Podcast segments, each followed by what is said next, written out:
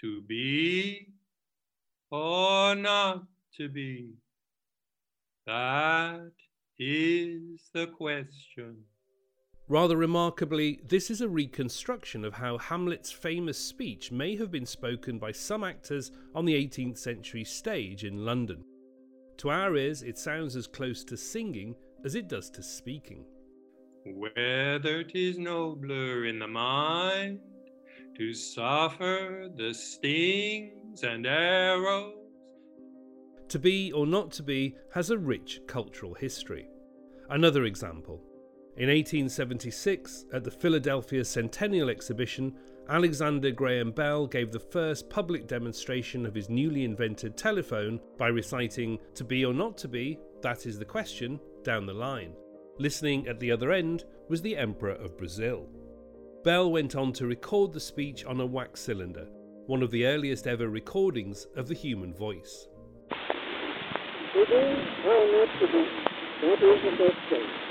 In 1906, Herbert Beerbohm Tree recorded it too. To be or not to be, that is the question. Although some critics thought he wasn't much good as Hamlet.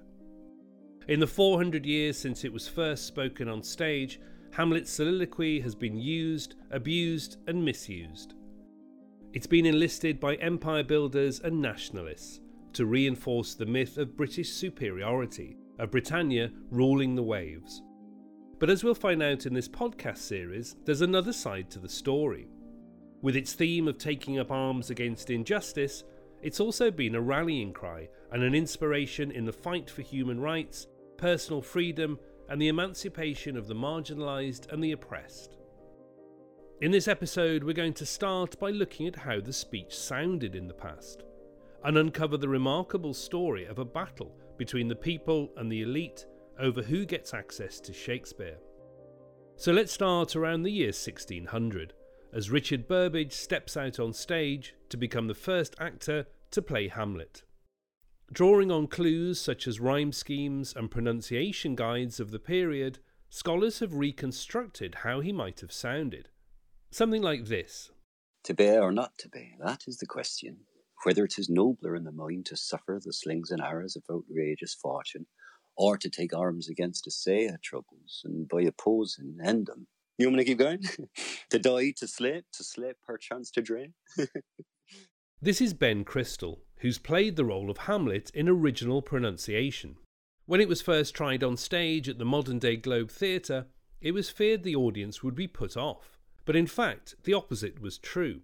Many people felt it was more accessible. I think a lot of people, when they hear the, the words original pronunciation, have a, a nightmare that they're going to hear their high school teacher doing a bad impression of Chaucer or something, you know, which of course is 200 years before. But still, there's that sort of, ah, I'm not going to understand it. It's going to be, it's going to make that which already feels distant even more distant. The wonder is that the converse is true, that instead of it being spoken by the accent of the 2%, uh, the accent of received pronunciation of the BBC, of the Queen's English, um, that often leaves people feeling left out, I suppose, because so so few other people have share in that sound. Audience members seem to say that sounds a little bit like where I come from. They they they they tune into the familiarity. For who would bear the whips and scorns of time, the presser's wrong, the proud man's contumely? The pangs of despised love, the law's delay. This is Ben's father, renowned linguist David Crystal, who did much of the work reconstructing original pronunciation. He found it unleashed an unexpected vitality and energy in performance. And actors tell me this all the time. You know, they, they feel it's a more earthy sound, they feel more grounded in it, and so on. Certain lines jump out at you, thus, conscience does make cowards of us all. Thus, conscience does make cowards of us all. Now, you know, a word like all for all, that can be so dramatic at times.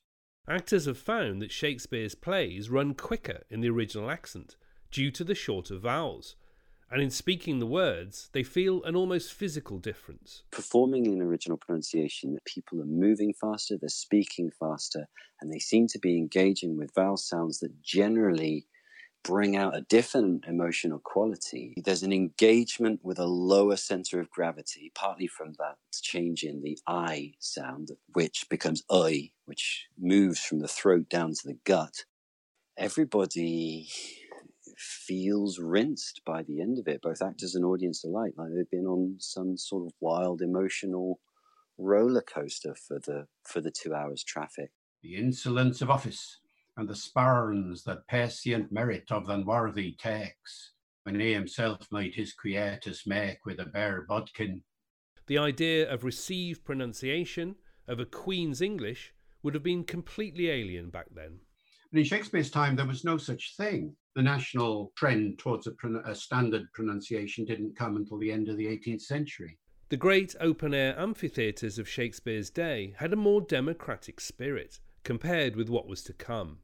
It only cost a penny to get into the yard, and it's estimated that up to 20,000 people a week went to see a play in London, not far off one tenth of the entire population of the city at the time.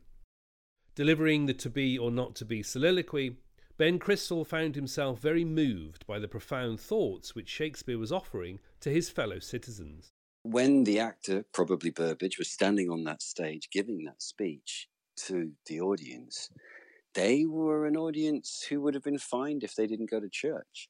And to essentially step forward and ask them, what happens to us after death? What if there's nothing?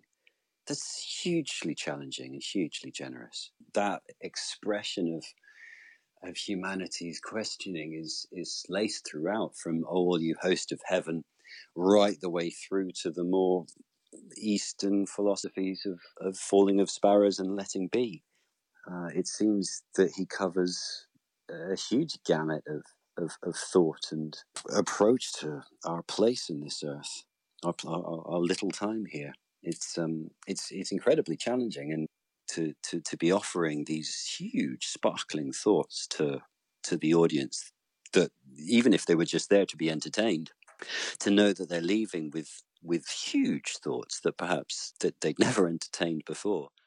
When Hamlet stands on stage and delivers the speech, he's not just debating the afterlife, he's contemplating suicide, a forbidden sin, and he's thinking about the ethics of assassinating an unjust ruler, remarkably controversial topics for the time.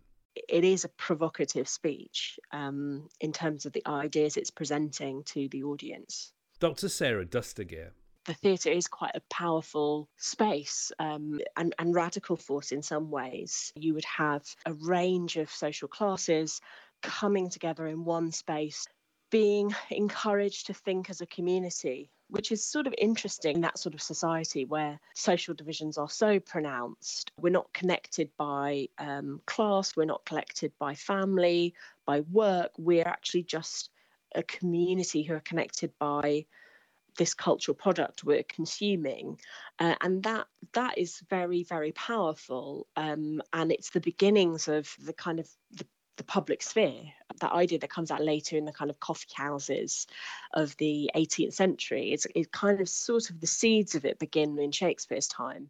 Professor Sonia Massai says there was something fundamentally subversive about an ordinary man like Richard Burbage imitating a prince on stage.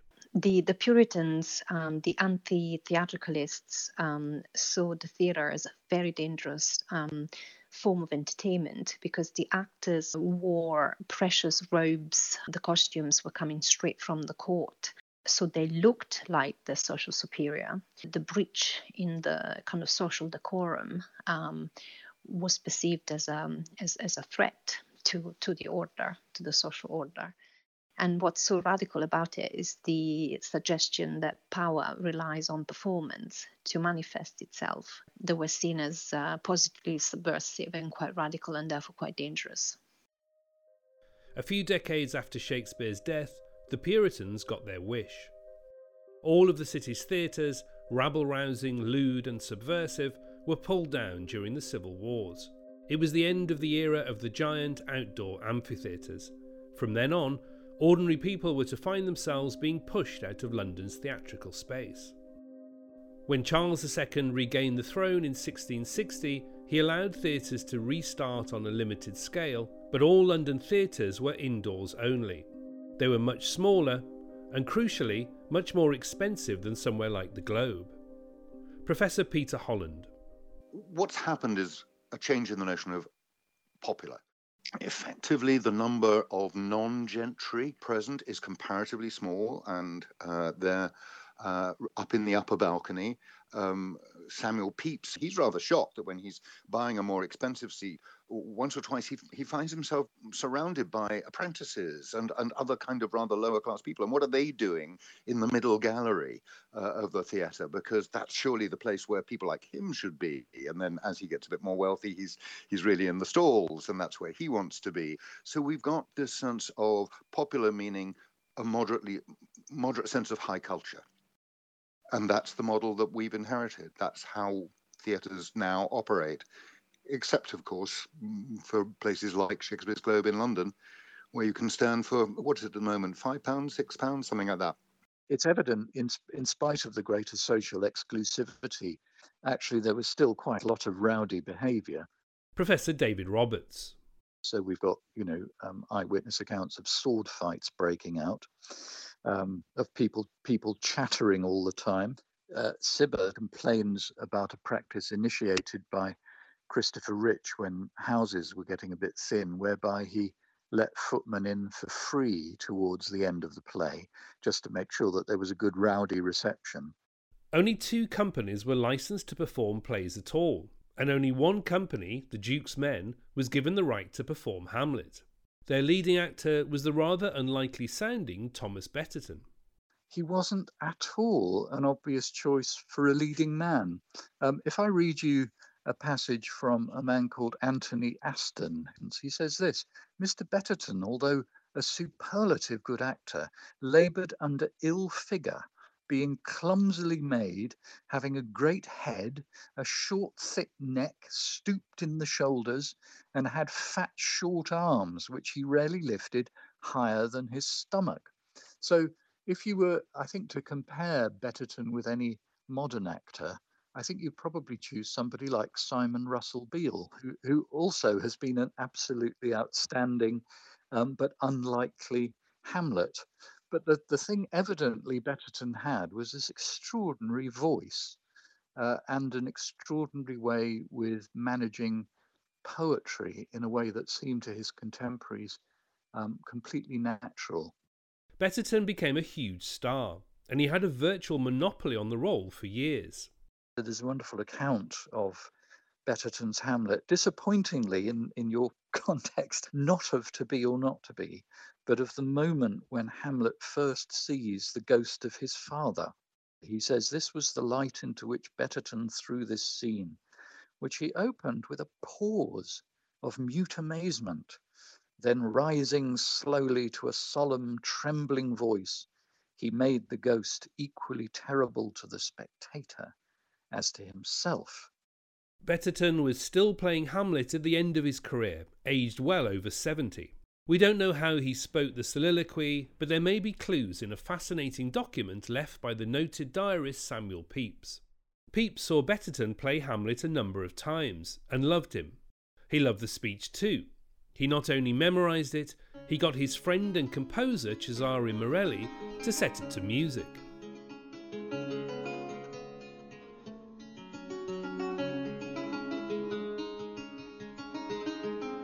There are some notable changes to the text we know right from the start.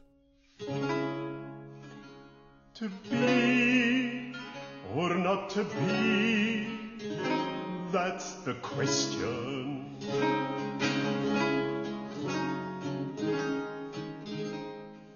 To be or not to be, that's the question rather than that it, it's, it's, it's more forceful in a way. This is Paul Willenbrock a singer and investigator of musical history.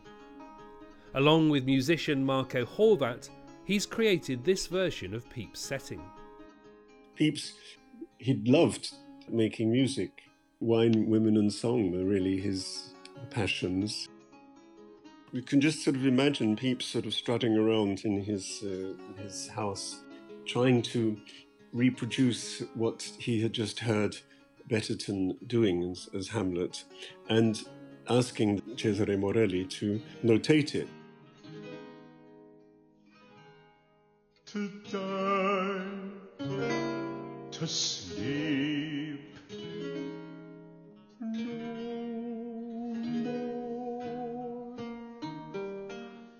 He was just trying to, to recreate the way in which the actor would have been going up and down in his way of declaiming the, the speech. The way of performing was much more declamatory and, and almost like half sung. Or to take arms against a sea of trouble and by opposing ender.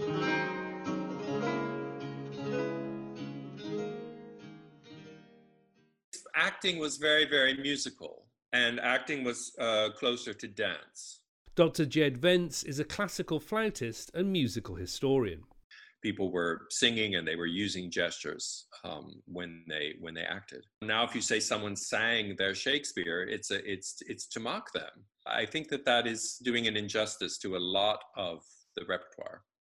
Jed has carried out pioneering work on an extraordinary text. It's a work by someone named Joshua Steele uh, called Prosodia Rationalis, which was published in 1779 in, in London. He uses a notation which is based on musical notation, but he actually notates the soliloquy to be or not to be from Hamlet. He describes this as sort of the old fashioned way to declaim, uh, which he considers to be somewhat of a rant. To be or not to be, that is the question. Whether 'tis nobler in the mind to suffer the stings and arrows of outrageous fortune. He also gives us three versions of the same uh, line to show that it's not always done the same way. To die, to sleep, no more. But he gives another version, which is to die, to sleep no more. So this is really, really fascinating that we would have some kind of notation from the 18th century is really quite extraordinary. You know, the, the idea that they were singing is is incontrovertible, right? There are many, many sources. So I'm not basing the whole idea that there's this relationship between music and declamation solely on Steele. Far, far from it. The thing is, and I'm going to make this very clear, is that Steele is a wild eccentric, right? I mean, he's a, he's completely eccentric despite it being wacky, this text is really extraordinary. In the 1730s, even tighter restrictions were placed on theatres, meaning you couldn't perform spoken drama at all without an official licence, which was extremely difficult to come by. But an extraordinary popular movement was to arise which defied these restrictions and insisted on the right to play and perform Shakespeare. It was all sparked by David Garrick, an actor who came from Lichfield in Staffordshire. Peter Holland. There is this, this sense of uh, an astonishing moment of transition that Garrick starts performing in London and he's an immediate sensation. And it's as if the whole of the past has been wiped out, part of the tradition, but what was then seen as the way to perform, Garrick changes it. And what Garrick has above all is speed and a lightness of touch and a realism. Garrick isn't one of those actors who depended on declaiming in a grand voice. Garrick's performances were emotionally moving. Nothing embarrassing about the men in the audience as well as the women in the audience having their handkerchiefs out and, and floods of tears at the sight of Garrick. Professor Leslie Ritchie. The audience at the beginning of the Garrick period was still allowed onto the stage and between the wings in some cases. And Garrick pushed the audience out of those spaces and reclaimed that theatrical space for the actors and chastised his own actors when they paid too much attention to what was going on in the audience, um, bowing or um, acknowledging uh, applause at the end of a speech, for example, was something that he increasingly uh, frowned upon and asked his actors to abstain from. So there was a lot more emphasis on professionalism, um, an increased emphasis on rehearsal. I think the most notorious bit about uh, Garrick's Hamlet, and it's a story that, that is told early and I hope is true, um, is that he had a special wig made to play Hamlet in. And the reason for the special wig was for the encounter with the ghost. And he could pull a little string, and his hair literally stood on end. Uh, the wig rose so to express Hamlet's horror struck surprise at encountering his father's ghost. Um, it was supposed to have been made by a Mr. Perkins. I've always liked that idea of Mr. Perkins making a special wig for Hamlet. We have a description of Garrick doing to be or not to be. Hamlet appears with thick, loosened hair. One of his black stockings is halfway down his leg. He steps slowly forward in deep thought, supporting his chin with his right hand and the elbow of the right with the left. Taking his right hand away from his chin, but still holding it supported by the left, he utters the words, To be, or not to be, softly, but they are everywhere audible on account of the great stillness. The eccentric writer Joshua Steele says he saw Garrick perform Hamlet, and he gives us his notation of how he did it. Jed Wentz again. To be or not to be, that is the question. It is fascinating, and particularly given that that Garrick was famous for being more naturalistic in his acting, it does seem to indicate a move away from a more singing style into um, something a little more naturalistic. I think it's pretty difficult to say what would happen if we could really hear Garrick now, but I suspect we'd just think it was plain weird. Garrick would probably strike us as, as a bit sing songy, but for his own audience, it didn't sound like that at all. Dr. Sonia Massai has written a fascinating book about the cultural struggle between the people and the elite called Shakespeare's Accents, which uncovered a little known story about Garrick one of the uh, great surprises for me along the way as I researched this book was to find out that um, David Garrick, one of the greatest Shakespearean actors of all time, was um, haunted his entire life by reviewers and theatre critics who did not like his uh, Midlands accent. His critics found his style inappropriate and his voice, in particular, vulgar because Garrick was never able to shake off his native accent. Although the Metropolitan critics sneered, Garrick became a popular hero. His use of his native accent on the stage sparked an incredible movement. So apprentices up and down the country, they would gather in pubs and taverns after work, and they would recite Shakespeare just for the sake of it, just for the sake of feeling that Shakespeare poetry, uh, drama should not be the preserve of the speech of elitism. It was known as spouting. Professor Leslie Ritchie again. Spouting is essentially dramatic karaoke. It was apprentices from the city uh, getting together after work around 9 or 10 p.m. at their favorite club, maybe the Birdcage in Wood Street or the Falcon in Fetter Lane. They would bring their halfpenny and their spouting companion, which was a, uh, a list of the favorite speeches, and sit around with a pipe and drinks to hear their fellow apprentices. And we know that To Be or Not to Be and Angels and Ministers of Grace are the two speeches that spouters loved to take off. And they weren't afraid to laugh at themselves. So, um, for example, they had a spouter's soliloquy. To spout or not to spout's the question now, whether 'tis better to adorn the brow with strains heroic, or instead of brawling, to stay at home and mind our proper calling. They had a passion for it, and I think it was an important outlet for apprentices in particular because if you look at all of the uh, manuals about how apprentices ought to behave, what the appropriate behavior for an apprentice is, is, is silence. Silence about the mysteries of one's craft, obedience to one's master.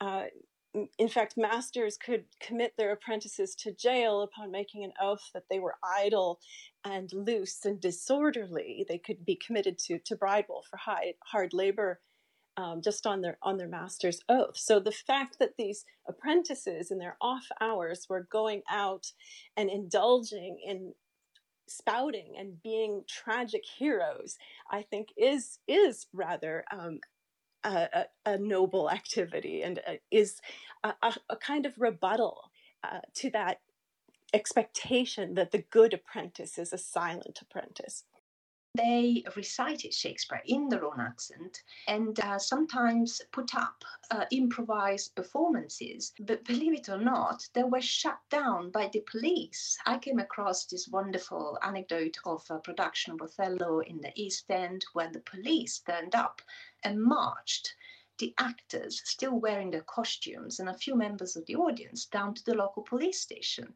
because there was literally a legal ban over performing um, Shakespeare. Only a few companies, a handful of companies, were allowed to perform Shakespeare and spoken drama in England. Um, so the spouting clubs and the spouters um, represented a, a, a, a, veritable social, quite political movement that aimed to broaden access to Shakespeare.